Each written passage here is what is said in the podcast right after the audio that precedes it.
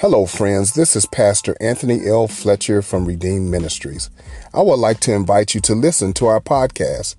It is a Christian based podcast designed to bridge the Word of God to modern day culture to show its relevance and its permanence throughout all generations. Why don't you listen and enjoy? Be blessed.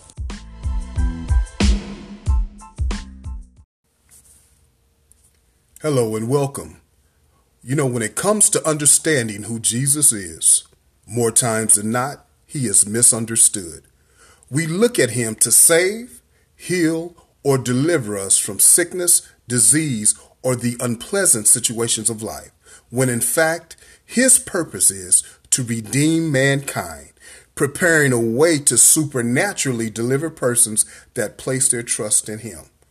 Hi, I'm Pastor Anthony L. Fletcher Sr of the Redeemed Ministries Bible Church in Kansas City. Today I want to talk about the proper perspective of Jesus, part two. Last week during Palm Sunday and Holy Week, I shared in my last podcast the proper perspective of Jesus during the time as he was traveling to Jerusalem with his disciples, preparing to celebrate one of the three festive days that the Jews was required uh, to celebrate in Jerusalem.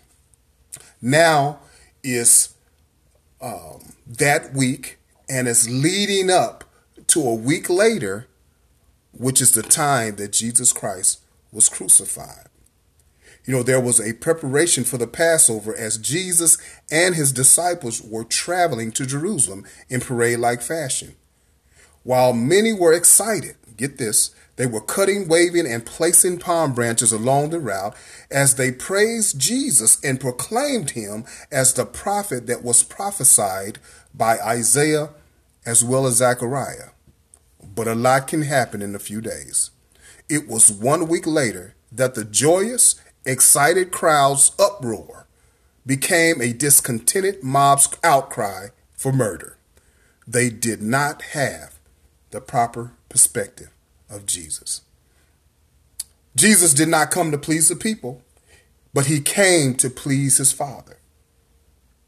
Those people that was uh, celebrating him coming into Jerusalem. Remember last week I talked about him riding on a donkey coming into Jerusalem. They were shouting, Hosanna, Hosanna, which simply means to save now. Why did they say that? Because at that time, the Jews was under Romans authority.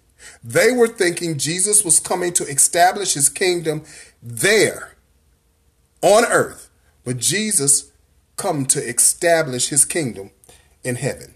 So he did not come to please the people, but he came to please his Father, who is God.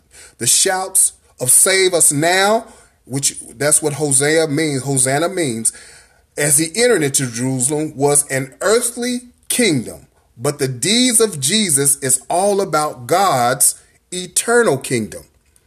People quickly turned on him, just as they will turn on you if they feel that you do not have their best interest at hand. They will also plot against you. They plotted against Jesus. Let's take a look at that. If you care to turn with me or write these verses down, Mark 14, verses 1 and 2. Listen to what it says. After two days, the feast of the Passover and of unleavened bread, and the chief priests and the scribes sought how they might take him by craft and put him to death. But they said, Not on the feast day, lest there be an uproar of the people. One thing I have learned in my life is that enemies will come together against a common enemy. Look at it. Verse 14, it says there were priests and there were scribes. The priests were the high priests, the ones that handled all the duties at the temple.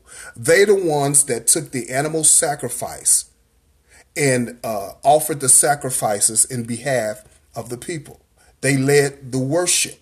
They came down through Levite bloodline, which when we go back to the Old Testament and study uh, books like Exodus and Leviticus, we will see uh, their priestly duties, and only a Levite can be a priest. They were the high priest. This is thousands of years later. And then you have the scribes. The scribes were teachers of the law. You had the Pharisees, you had the Sadducees. They did not get along because the Pharisees did believe in death, burial, and resurrection. Sadducees did not believe that. They didn't believe that a spirit uh, uh, can be uh, entered into the body. Okay? So you have Sadducees, you have Pharisees. Pharisees also was well versed in the law. When I say law, I mean the Ten Commandments. So they were so well versed and afraid of people breaking the law, what they did was they created laws. They like built a fence around the law so people would not break the law. So in other hand, or in other words, I should say, they build laws around the law so people would not break the law. And the law to them became an idol because they missed who Jesus really is. He was a coming Messiah that was prophesied about again in Isaiah and Zechariah. But they so stirred up in people keeping the law that they missed who Jesus is.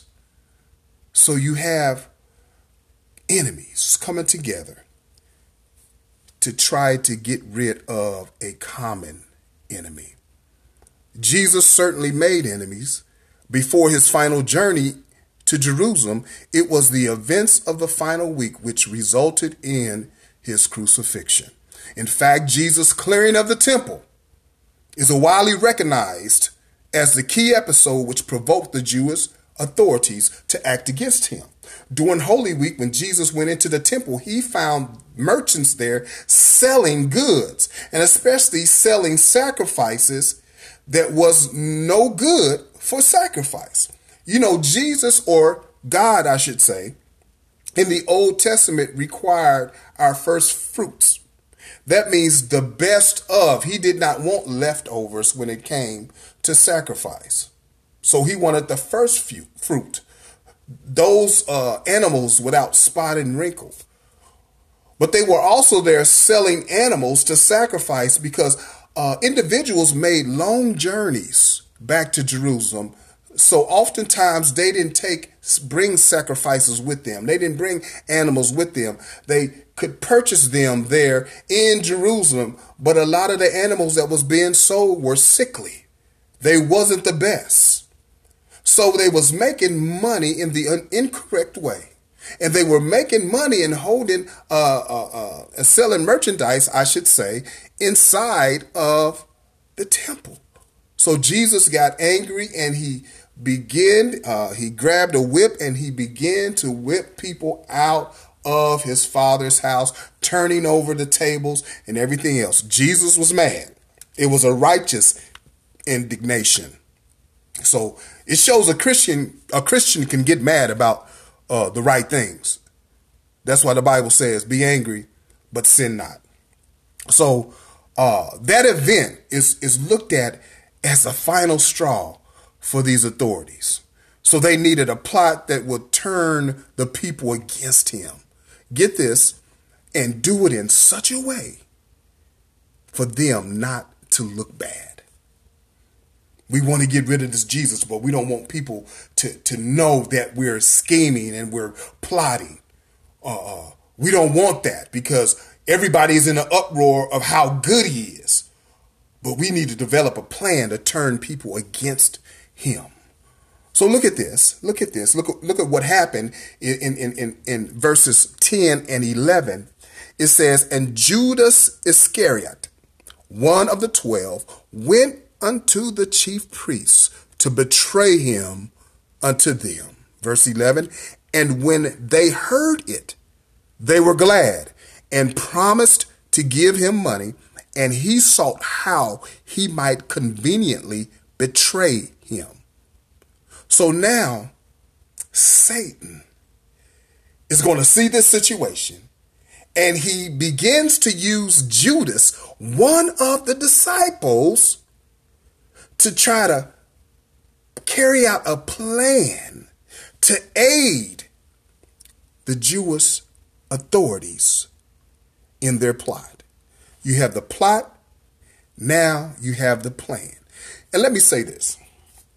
Everybody that go to church, everybody that's sitting in church and, and say they believe in God does not mean that they're saved.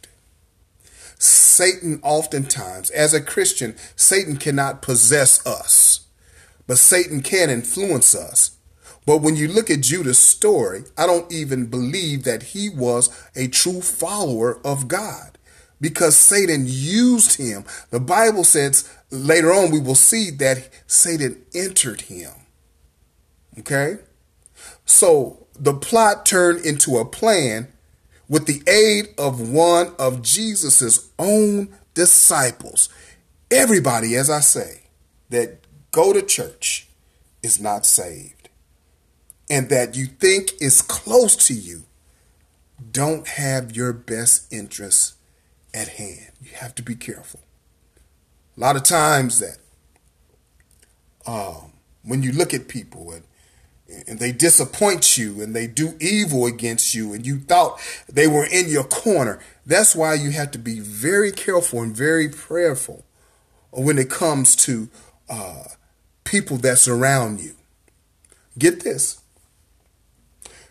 All that didn't fool Jesus because he knew who Judas was and what he would do when he first met him. He was to be used to carry out the prophecy of the Messiah's death that was prophesied a thousand years before. We see in Mark 14 18, it says, And as they sat and did eat, Jesus said, Verily I say unto you, one of you which eateth with me shall betray me. And he answered and said unto them, It is one of the twelve that dippeth with me in the dish. During that Last Supper, that that uh, uh, we we we oftentimes we see that painting portrayed as all the disciples sitting on one side of the table, and we know it wasn't like that, but uh, uh everyone sitting on one side of the table. During that time, uh, part of the meal was uh, almost all the time was bread, and and then they had something called sop. And sop is basically like a gravy, a sauce. And they would tear the bread and they would dip it in the sop. So John 13, 27 says, And after the sop, Satan entered into him, talking about Judas. Then said Jesus unto him, That thou doest, do quickly. Now the disciples was concerned after Jesus said, one of you going to betray me. Everyone is saying, is it I, Lord? Is it I? Is it I? But soon as dinner was over, Jesus looks at Judas and says, what thou doest, do quickly. Or in other words, do what you got to do. You need to do it now. It didn't surprise Jesus, didn't shock him, because, because Jesus already know. Okay, Jesus already knew Judas would betray him. He was a part of the plan.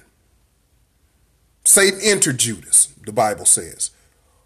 But what he meant for good, meaning Satan, Jesus turned it into eternal life if you only have been adopted into the body of Christ. Jesus knows who you are and where you are at all times. Nothing takes him by surprise. My listeners, we see that there was a plot from the Jewish authorities that was aided by the plan by Judas Iscariot. Now we're coming to the most important thing of this message. In order to have a proper perspective of Jesus, we must understand his passion. So now we're going to look at the passion of Christ. In Matthew chapter 14, verses 32 through 36, we will find his passion. But let me let me help you out with the word passion because I think we use it a little differently in today's uh, uh, literature, or uh, sorry, not today's literature, but today's language. Passion simply comes from the word or the Latin word pati, which means to endure, to undergo, to experience suffering. Jesus suffered within himself emotionally, showing he was human. Okay? You might say, how can Jesus suffer emotionally? Well, let's look at it. Look at verse 32. And they came to a place which was named Gethsemane. And he said to his disciples, Sit ye here while I pray. So after the, the Last Supper, instead of Jesus taking all 11 disciples, which was left, you know it was 12 disciples, but one left, Judas, so it was 11 remaining, and he left with three of them, which I like to call the inner church. He left with Peter, James, and John, and they went to a place called the Garden of Gethsemane. Okay? Jesus went there to pray. That's a lesson for all of us because even Jesus had to separate himself sometime to go pray, seclude himself sometime to go pray to the Father. It's good to have prayer sessions with your friends and your family and your spouses and corporate worship, but but oftentimes it's good to just get away in order to pray. Look at what verse 33 says. And he taketh with him Peter, James, and John, and began to be sore amazed and to be very heavy. Okay. Verse 34, and said unto them, this is Jesus talking to Peter, James, and John, my soul is exceeding sorrowful, sorrowful, I should say, unto death. Tarry ye here and watch. To me, that sounds like he's suffering emotionally. Look at the words that's used. He was sore amazed. He was very heavy. He was exceedingly sorrowful unto death. Jesus is suffering emotionally. Verse 35. And he went forward a little and fell on the ground and prayed that if it were possible, get this, the hour might pass from him. Verse 36, and he said, Abba, Father, all things are possible unto thee. Take away this cup from me. Nevertheless, not what I will, but what thy will. Jesus was suffering emotionally. He left the disciples to watch for him and he went out. He went a little further, fell down on the ground and prayed and said, If this hour will pass from me, what hour is he talking about? Because he knew that his death was approaching. He said, Abba, Father. Abba is just a term of endearment. Just like I used to call my dad daddy. Many people, many children call their dad papa, whatever. It was just a term of endearment, recognizing who who uh, uh, recognizing his father and then said, "Look, I know you got everything under your hand because all things are possible. You can remove this, but get this, and this is a lesson we all can learn. Nevertheless, not my will, but but Thy will be done." We we, we hear that statement in the Lord's prayer, don't we? Or what I like to say, the disciples' prayer. Look, my podcast listeners, we all are suffering one way or the other right now with this COVID nineteen uh, people are losing jobs, they're not getting paid, they're waiting on unemployment. Uh, some individuals have gotten sick, some families have lost loved ones and they died alone. But I hear I'm here to tell you that Jesus knows right where you are. His Father, God knows right where you are. And sometimes we just need to pray instead of being removed from situations that Lord, I, I don't want to go through this suffering. I don't want to, I don't want to go through this. But but nevertheless, not my will, but thy will be done. Because oftentimes we think things are just a little concentrated area in our lives and how that concentrated area makes us feel. But there always is a bigger picture from God. So Jesus didn't particularly want to go through this. So he not only suffered emotionally, but Jesus also suffered physically. Afterwards, the plot of the religious leaders, with the aid in the plan to betray him by Judas, it approaches. He was captured. The Bible records that it was twice that Jesus came out and found his disciples asleep. And he's like, Look, I asked you to tarry with me for a while. Can't you just watch for me? I'm going to go back and pray again. And then when he came out the third time, the disciples had fell asleep again. He, he told them to sleep on. And I learned from this that everybody's passion is not going to be your passion what's important to you? What what makes your heart hurt and heavy? And when it comes to your relationship with god it may not be important to other people. I've learned that as a pastor and and, and other uh, leaders of churches can tell you that even in your own family your spouse and your children your passion might be totally different. And you try to project that passion onto them. You try to share it with them. You try to get them on board with you and and be with you. And it seems like they have no interest at all Everybody's passion is not going to be your passion. And Jesus understood that. And when he came out, he told them to sleep on. And then at that time, here comes Judas, followed by a legion of soldiers, which simply means over a thousand men coming to capture one man. That makes no sense to me. And they asked, Where is Jesus? Who is Jesus? He said, I am he. And the Bible says that they all fell backwards. That amazed me. Because here I am, a strong Roman soldier, legs strong. And as soon as I hear a man say, I am he, my, my, my, my knees buckle and I fall backwards. That's what's recorded. And if it was me, it seemed like I would have been like, I'm not messing with this man. But you know what? That just shows you what evil does.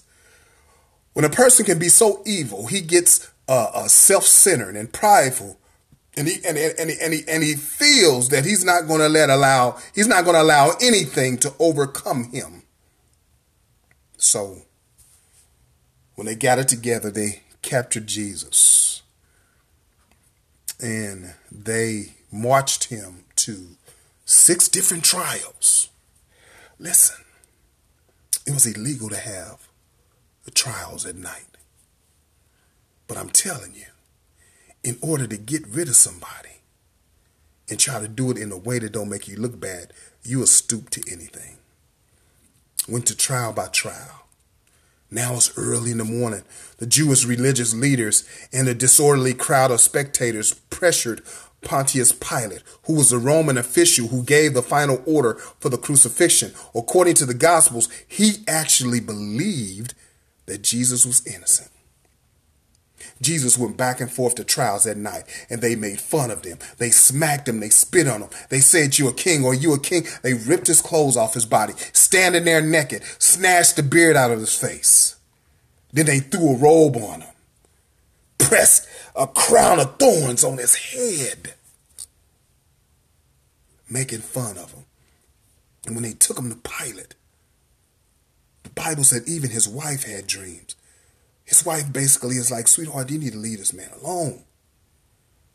Pilate found no fault in him, but he was under the pressure of the people.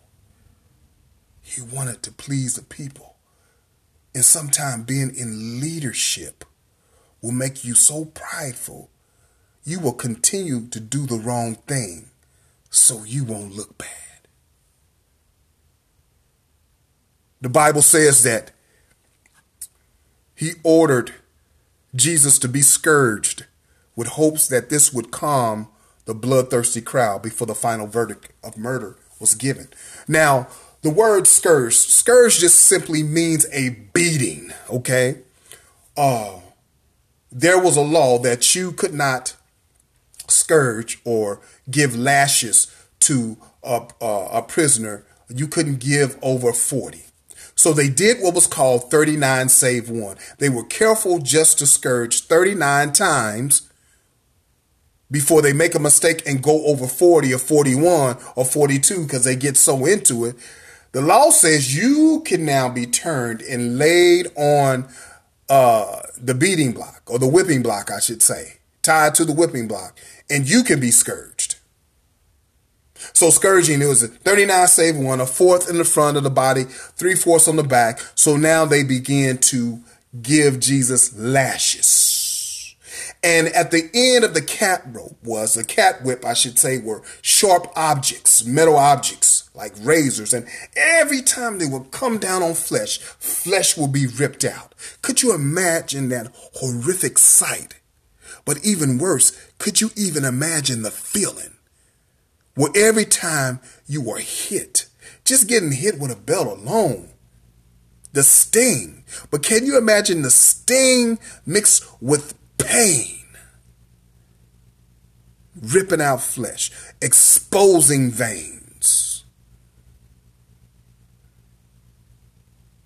Most men could not even last from a scourging. So now, Jesus been scourged. Pilate still didn't find any fault in him, but it didn't satisfy the crowd. He was under the pressure of the people. I have an old saying that says, You ought to go with your first mind, Pilate. Because his final act was to wash his hands in a basin of water, to symbolize washing his hands from the blood of Jesus as well as the situation. Yeah, that wasn't good enough. Somebody should have shared with Pilate that that same blood that he indicated washing uh, from his hands is the same blood that could have saved his very soul. He was under the pressure of the people. Now, a bloodied mess, Jesus was ordered to carry the crossbar. I know television showed you that he carried a whole cross, but really at that time, the prisoners carried the cross bar to be nailed uh, to um, uh, the cross on Calvary, uh, or the pole, I should say. So Jesus carrying it down the road uh, of Via Dolorosa in Jerusalem.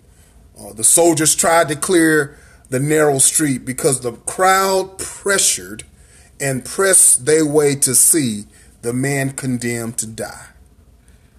So Jesus didn't only suffer emotionally, he not only suffered physically, but he suffered until death. Jesus, probably in shock and losing a lot of blood, collapsed uh, on the way to Calvary, the hill called Golgotha or the heel of the skull, I should say, because it symbolized, it looked like a skull. And a man named Simon of Cyrene aided Jesus and and and carried it and helped Jesus along the way till they got to Golgotha's hill. And he was nailed on the cross. Now the Romans was very crafty. They was they was very ruthless as well because they thought they had pride in crucifixion. As a matter of fact, uh, the saying was there because they was a world power and everybody wanted to see Rome and get to Rome. All roads lead to Rome, according to history. And oftentimes when people came into Rome, there was a severe stench because they had crosses on each side of the roads with people crucified on them. They wanted to send a message that if you cross us, then you will find yourself on one of these crosses. So they they perfected what they thought was uh, uh, of, of, crucifixion. They wasn't the first ones that came up with it because the Assyrians came up with it, but they did it in such a way, and I will not go in gross details. They did it in such a way death was instant. But dying on the Roman cross sometime could take up to two days. So they nailed big nails, spikes in the hands, strategically missing bones. They didn't want to break any bones. They nailed hands, they nailed hands, they nailed feet, and then they dropped you in the ground, stood you up and dropped you in the ground where just your body weight is holding you up. There was a, a, a, a, a um, a place at the foot of the cross where the, the prisoners, those that are crucified, can push up on it. It was called the seat. Because the way that you died on the cross, if you didn't die from shock and the pain at first, you would die for suffocation because they will stretch your arm so far, sometime they will pop out of socket. And it will cut off your breathing. So oftentimes you will see individuals that were crucified, they will push up. They will they was they will try to push up on that seat of the cross just to get a breath. So he was there for over six hours. Very glim day, a very dark day in history. The Bible says that Jesus died. Now, don't get it wrong. The Roman soldiers really didn't kill Jesus because Jesus says, No man can kill me. I lay down my life and pick it back up when I want to. So yeah, Jesus did die, but it wasn't at the hands of the Roman soldiers. He decided to die in place of us. Ain't that beautiful? So Jesus died on the cross. He died on the cross uh, late that Friday, and the Bible said it got so dark. It got so dark, and you had you had history writers at that time um, that lived at that time that wasn't Christians so they didn't take the Christian point of view. I know what some people say. But you had you had people writing in history saying it just got completely dark. You couldn't even see your hand. And there was an earthquake. The Bible records there was a Roman soldier there that was assigned to make sure everything happened and, and, and there were Roman soldiers at the foot of the cross. They was shooting what was called lots of game to see who would get part of Jesus' garments just to say, hey, I got this, that Messiah that, that we killed. But you had a Roman soldier, after he seen all this, he said, surely. He didn't say this must have been. He said, surely this was the Son of God. I often wonder what happened to him. Did he give his life to Christ after this happened? So the Bible declares that um, after Jesus died, he was taken down because Passover was coming. It's about uh, a day or so before Passover, and they didn't want the bodies hanging there. And um, his body was taken down and placed in a tomb, in a borrowed tomb. And that body stayed there for three days and three nights. But Sunday, we just celebrated what many call Easter, and I stopped calling it Easter years ago because Easter is a pagan, pagan word and is only found in the Bible once. Uh, and it does happen around uh, Passover time, but I like to call it Resurrection Day because that's what I commemorate. That's what I celebrate. That my Lord and Savior Jesus Christ got up from the dead. He rose from the dead. He conquered death. He died, but he rose on the third day for my sins as well as your sins. That's a beautiful thing. I couldn't do it on my own because I am full of sin. All through the Gospels, we see Jesus called to repentance and uh, to forgive the worst of sinners. And no one is too sinful to come to him. In fact, he goes after those who are lost. In Romans 6 23, he says, For the wages of sin is death, but the gift of God is eternal life through Jesus Christ our Lord. The eventual death of Jesus paid the salary of sin. You don't have to worry about Jesus dying anymore. It's a one time thing. In the Old Testament, animals had to be sacrificed for man's sin. And you had to constantly do that all the time, all the time, all the time. It was a constant thing. But when Jesus came, he came to fulfill the law. So we wouldn't have to worry about the law, but put our trust in him. And it's Jesus he, who died and shed his blood. And he only had to do it one time, and it's good enough to, to cover the sins of the world. A ransom is something that is paid to provide for the release of someone who is held captive. We was held captive in sin. We were held in bondage by Satan's grip.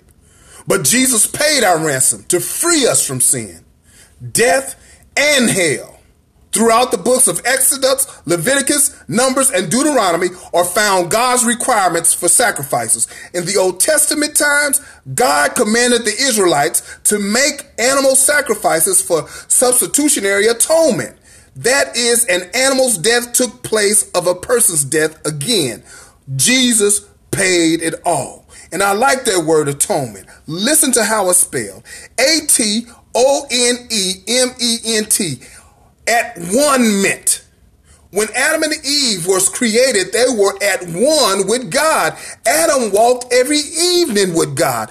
But because of sin, we were separated by God. And the only way that we can become or at one meant with God again is through the death and recognizing the death of Jesus Christ and putting our trust in Him. His atoning death. Clearly, Jesus paid the ransom for our lives to God. That ransom was his own life, the shedding of his own blood, a sacrifice.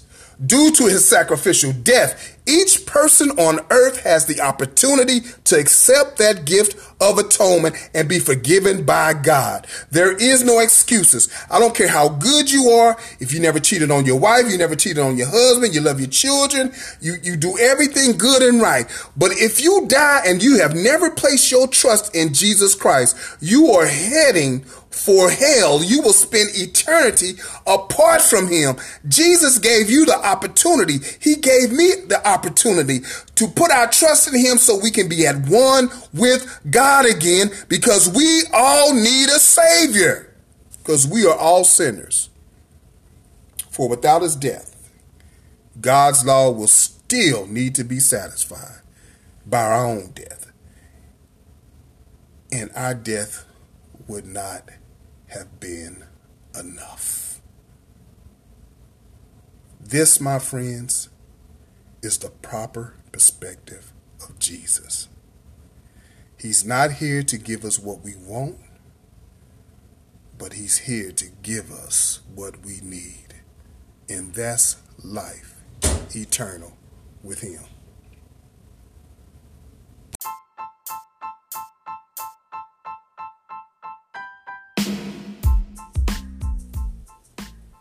Thank you for listening to Redeemed Ministries Podcast. Redeemed Ministries Podcast is brought to you by the Redeemed Ministries Bible Church in Kansas City, Missouri, 3601 Indiana Avenue. You can reach us at area code 816 301 4008, or you can email Pastor A.L. Fletcher at yahoo.com. Again, text or call 816 301 4008 or email Pastor A.L. Fletcher at yahoo.com. Please consider a donation that will help this podcast continue to give you the truth from God's Word. You can go online at our website just type in Redeemed Ministries Bible Church and hit the donation key. And we will appreciate if you consider a gift. God bless you and God keep you.